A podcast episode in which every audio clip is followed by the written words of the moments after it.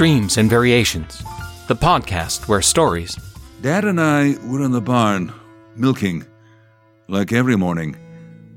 evolve into songs. Farm is a story about death. then back into stories, Some days you just can't win. Seriously, I come in for a beer so I can sit and you know, just just to figure things out. then back into songs.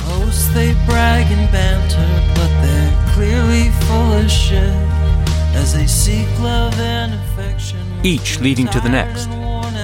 In this first season of Streams and Variations, experience and experiment in storytelling. The lesson learned and set aside, the pages turned with ink undried. For each episode, we give a new monologue to a songwriter who writes a song based on that story. And that new song gets passed to another writer who writes a monologue based on that song. And that monologue gets passed on to a songwriter to write a song. And so on, like a game of broken telephone. What happens to the story? What does each new writer take? What do they add? And what gets pushed to the side?